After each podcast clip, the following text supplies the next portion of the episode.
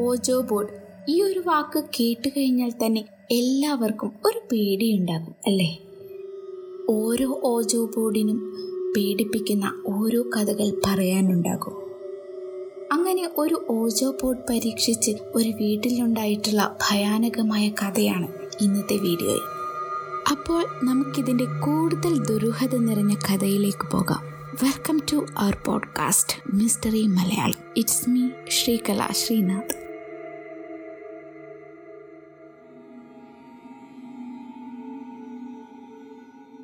ആയിരത്തി തൊള്ളായിരത്തി എഴുപത്തൊന്നിൽ അമേരിക്കയിലെ റോഡ് ഐലാൻഡ് എന്ന സ്ഥലത്ത് പതിനാറ് വയസ്സുള്ള ജോണും അവന്റെ ട്വിൻ ബ്രദർ കേതും അവന്റെ സിസ്റ്റർ സിന്ധിയയും ചേർന്ന് അച്ഛനമ്മമാരോടൊപ്പം ഒരു പുതിയ വീട്ടിലേക്ക് താമസം മാറുകയുണ്ടായി. ആദ്യമായി അവിടം എത്തിയപ്പോൾ തന്നെ ജോണിന് അവിടെ ഒരു അദൃശ്യ ശക്തിയുടെ സാന്നിധ്യം ഉണ്ടെന്ന് തോന്നിയിരുന്നു. അവിടെ എത്തിയത് മുതൽ രാത്രി ഉറങ്ങാൻ കിടന്ന ദിവസങ്ങളിലൊക്കെ ആരോ വന്ന് വാതിലിന് മുട്ടുന്നതായി ജോണിന് തോന്നാൻ തുടങ്ങി.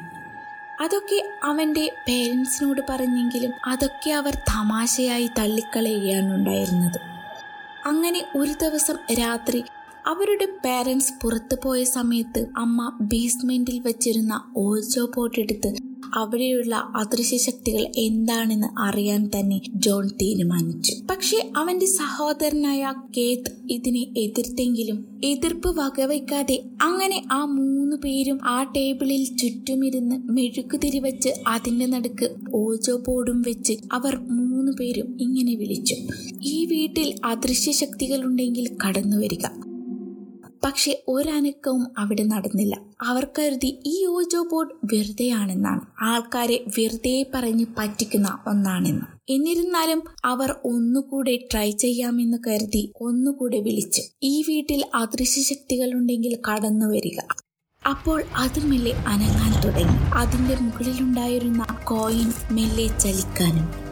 അവർ ചോദിച്ചു ആരാണ്? എന്ന്. കോയിൻ ചില അക്ഷരങ്ങളിലേക്ക് സഞ്ചരിക്കാൻ തുടങ്ങി. എല്ലാ അക്ഷരങ്ങളും അവർ കൂട്ടി വായിച്ചു. സിൽവിയ എന്നായിരുന്നു അത്. അതിനിടയിൽ അവർ ചോദിച്ചു നീ എങ്ങനെയാണ് മരിച്ചത്? അതിന് ഉത്തരമൊന്നും പറയാതെ ആ കോയിൻ തെറിച്ച് താഴേക്ക് വീണു. അതെടുത്ത് വച്ച് അവർ വീണ്ടും ചോദിച്ചു ഈ വീട്ടിൽ എവിടെയാണ് ഉള്ളത്? അപ്പോൾ ആ കോയിൻ വീണ്ടും ചില അക്ഷരങ്ങളിലേക്ക് പോയി. ഇത്തവണ അത് സെല്ലാർ എന്നായിരുന്നു. അതായത് വീടിന്റെ ബേസ്മെന്റിലുള്ള മുറിയായിരുന്നു അത്. അവനുടനെ അതിനെ തിരിഞ്ഞ് ബേസ്മെന്റിലേക്ക് എത്തി. അപ്പോൾ അവിടെ മൂന്ന് തവണ ആരോ വാതിലിൽ മുട്ടുന്നത് പോലുള്ള ശബ്ദം കേട്ടു. അവൻ ടോർച്ചുമെടുത്ത് താഴേക്കിറങ്ങി. അപ്പോൾ അവന്റെ പിറകെ ആരോ വന്ന് കൈകൾ നീട്ടി അവനെ പിടിക്കാൻ വരുന്നതായി ജോണിന് തോന്നി അവൻ പെട്ടെന്ന് തിരിഞ്ഞു നോക്കിയെങ്കിലും ആരെയും കണ്ടില്ല. അവർ കുറേ സമയം തിരഞ്ഞെങ്കിലും അവിടെയൊന്നും ഒന്നിനെയും കണ്ടെത്താൻ കഴിഞ്ഞില്ല. പിന്നീട് കുറേ ദിവസം അവർ ഓജോ ബോർഡ് എടുത്ത് ആത്മാവുമായി സംസാരിക്കാൻ ശ്രമിച്ചെങ്കിലും അതും നടന്നില്ല. അങ്ങനെ കുറച്ച് ദിവസങ്ങൾക്ക് ശേഷം അവർ ഒന്നുകൂടെ ട്രൈ ചെയ്തു. ഇത്തവണ ഓജോ ബോർഡും മെഴുകുതിരിയും വെച്ച് അവർ പറഞ്ഞു ഇവിടെ ആത്മാവുണ്ടെങ്കിൽ ഫോൺ റിങ് ചെയ്യുക എന്ന്. അവർ ഫോൺ റിങ്ങിന് വേണ്ടി കാത്തിരുന്നു. പക്ഷേ ഫോൺ റിങ് ചെയ്തില്ല. പകരം ഓജോ ബോർഡിലെ കോയിൻ പല അക്ഷരങ്ങളിലേക്കും സഞ്ചരിക്കാൻ തുടങ്ങി. ഇത്തവണ ഓജോ ബോർഡ് ചലിച്ചപ്പോൾ മറ്റൊരു പേരായിരുന്നു അവർക്ക് കിട്ടിയത്. സൂസ് എന്നായിരുന്നു ആ പേര്. അവർ ഒന്ന് ഭയപ്പെട്ടു. കാരണം ഇതിനു മുൻപേ ഓജോ പോഡ് നടത്തിയപ്പോൾ കിട്ടിയ പേർ മറ്റൊന്നായിരുന്നു. ഒന്നിൽ കൂടുതൽ ആത്മാവുണ്ടാവുമോ എന്ന് അവർ സംശയിച്ചു. അപ്പോൾ അവർ മൂന്ന് പേരെയും ഞെട്ടിച്ചുകൊണ്ട് ലാൻഡ് ഫോൺ ശബ്ദിച്ചു.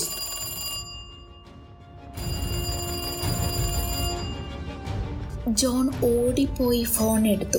മറുവശത്ത് അവന്റെ ഗേൾ ഫ്രണ്ട് സൂസിയായിരുന്നു അത് ഒരു ഞെട്ടലുണ്ടാക്കി. ഓജോ ബോർഡിലെ പേരും ഫോണിന്റെ മറുവശത്തുള്ള അവന്റെ ഗേൾ ഫ്രണ്ടിന്റെ പേരും ഏകദേശം ഒന്ന് തന്നെയായിരുന്നു. ഒരു ദിവസം നല്ല ഇടിയും മഴയുമുള്ള രാത്രിയായിരുന്നു. ജോൺ മൂടിപ്പൊതിച്ച് കിടന്നുറങ്ങുകയായിരുന്നു. അപ്പോൾ അവൻ ഓജോ ബോർഡ് തന്നെ ചലിക്കുന്നതായും സ്വപ്നം കണ്ടു. അവൻ ഞെട്ടി എഴുന്നേറ്റു. അപ്പോൾ ഒരു സ്ത്രീ തന്റെ മുന്നിൽ നിൽക്കുന്നതായും അവന് തോന്നി. ഒരു സ്ത്രീയുടെ ചിരിക്കുന്നത് പോലുള്ള ശബ്ദവും അവൻ കേട്ടു. അവന്റെ മുറിയിൽ വെച്ചിരുന്ന റേഡിയോ താനെ ഓണായി. അതിൽ പാട്ടുകൾ മുഴങ്ങി. ഒരു സ്ത്രീയുടെ പേടിപ്പെടുത്തുന്ന രൂപം അവന്റെ അടുത്ത് വന്ന് അവനെ ആക്രമിക്കുന്നതായും തോന്നി. ജോൺ പേടിച്ചലറി. അവന്റെ അച്ഛനും അമ്മയും ആ അലർച്ച കേട്ട് ഓടിയെത്തി. അവൻ അവിടെ പ്രേതത്തെ കണ്ട് അലറിയതാണെന്ന് പറഞ്ഞപ്പോൾ അവർ വിശ്വസിക്കാൻ കൂട്ടാക്കിയില്ല. ഇനി മേലാൽ ഇത് ആവർത്തിക്കരുതെന്ന് പറഞ്ഞ് മടങ്ങി. പക്ഷേ ദിവസങ്ങൾ കടന്നു പോകവേ ഓരോ മക്കൾക്കും ദുരനുഭവങ്ങൾ അവിടെ ഉണ്ടായി. പക്ഷേ ഇതൊന്നും അവരുടെ മാതാപിതാക്കൾ വിശ്വസിക്കാൻ കൂട്ടാക്കിയില്ല. അവർ മൂന്ന് പേരും പേടികൊണ്ട് ദിവസവും പ്രാർത്ഥനകളിൽ മുഴുകി. പക്ഷെ ആ പ്രാർത്ഥനകൾക്കൊന്നും അവരെ ആത്മാവിൽ നിന്നും രക്ഷിക്കാൻ കഴിഞ്ഞില്ല. തുടരെ തുടരെ അനിഷ്ട സംഭവങ്ങൾ ഏറി വരികയാണ് ഉണ്ടായിരുന്നത്. പിന്നീട് ഒരു ദിവസം രാത്രി ഏറെ വൈകി എല്ലാവരും നല്ല ഉറക്കത്തിലായിരുന്നു. പെട്ടെന്ന് ആരോ മുകളിൽ നിന്ന് വലിയ ശബ്ദത്തിൽ നിർത്താതെ മുട്ടുന്നതായി അവർക്ക് തോന്നി. എല്ലാവരും ഉറക്കത്തിൽ നിന്ന് പെട്ടെന്ന് എഴുന്നേറ്റു. ആരാണ് മുട്ടുന്നത് എന്നറിയാൻ വേണ്ടി അവർ ആ ശബ്ദം കേട്ട ഭാഗത്തേക്ക് പോയി. പക്ഷേ സിന്ധിയ മാത്രം ആ ഭാഗത്തേക്ക് പോകാതെ അവിടെ തനിച്ചു നിന്നു. അപ്പോഴേക്കും ഒരു വികൃത രൂപത്തിന്റെ കൈകൾ അവളെ വലിഞ്ഞു മുറുക്കുന്നതായി അവൾക്ക് തോന്നി. അവൾ പേടിച്ച് അലറി അവിടെ ബോധം കെട്ടു വീണു. മറ്റുള്ളവർ വന്നപ്പോൾ ബോധം കെട്ടുകിടക്കുന്ന സിന്ധിയയാണ് കണ്ടത്. സംഭവം പന്തിയല്ല എന്ന് മനസ്സിലാക്കിയ അവരുടെ മാതാപിതാക്കൾ പിന്നീട് അവിടെ പാരനോർമൽ ഇൻവെസ്റ്റിഗേറ്ററെ വിളിച്ചു വരുത്തി. അയാൾ അവിടെ വന്ന് ആ വീട് മൊത്തം ഒന്ന് അന്വേഷിച്ച് നടന്നു. അപ്പോൾ അവിടെ ഒന്നല്ല രണ്ട് ആത്മാക്കളുടെ സാന്നിധ്യമുണ്ടെന്നും മനസ്സിലാക്കി. അതിലൊരു ആത്മാവിന്റെ പേര് സിൽവിയ ആയിരുന്നു. അത് ഇവരെ അപകടത്തിൽ നിന്നും രക്ഷപ്പെടുത്തുന്ന ഒരു ആത്മാവാണെങ്കിൽ അവിടെയുണ്ടായ മറ്റൊരു ആത്മാവ് അതും പേരറിയാത്ത ആത്മാവ് വലിയൊരു അപകടകാരിയായിരുന്നു. അവരെ കൊല്ലാൻ പോലും മടിക്കാണിക്കാത്ത ഒരു ദുഷ്ടാത്മാവാണ് അതെന്നും അയാൾ പറഞ്ഞു. അതുകൊണ്ട് തന്നെ ആവുന്നതും വേഗം വൈദികനെ വിളിച്ചു വരുത്തി അതിനെ തളയ്ക്കാനും അദ്ദേഹം പറഞ്ഞു.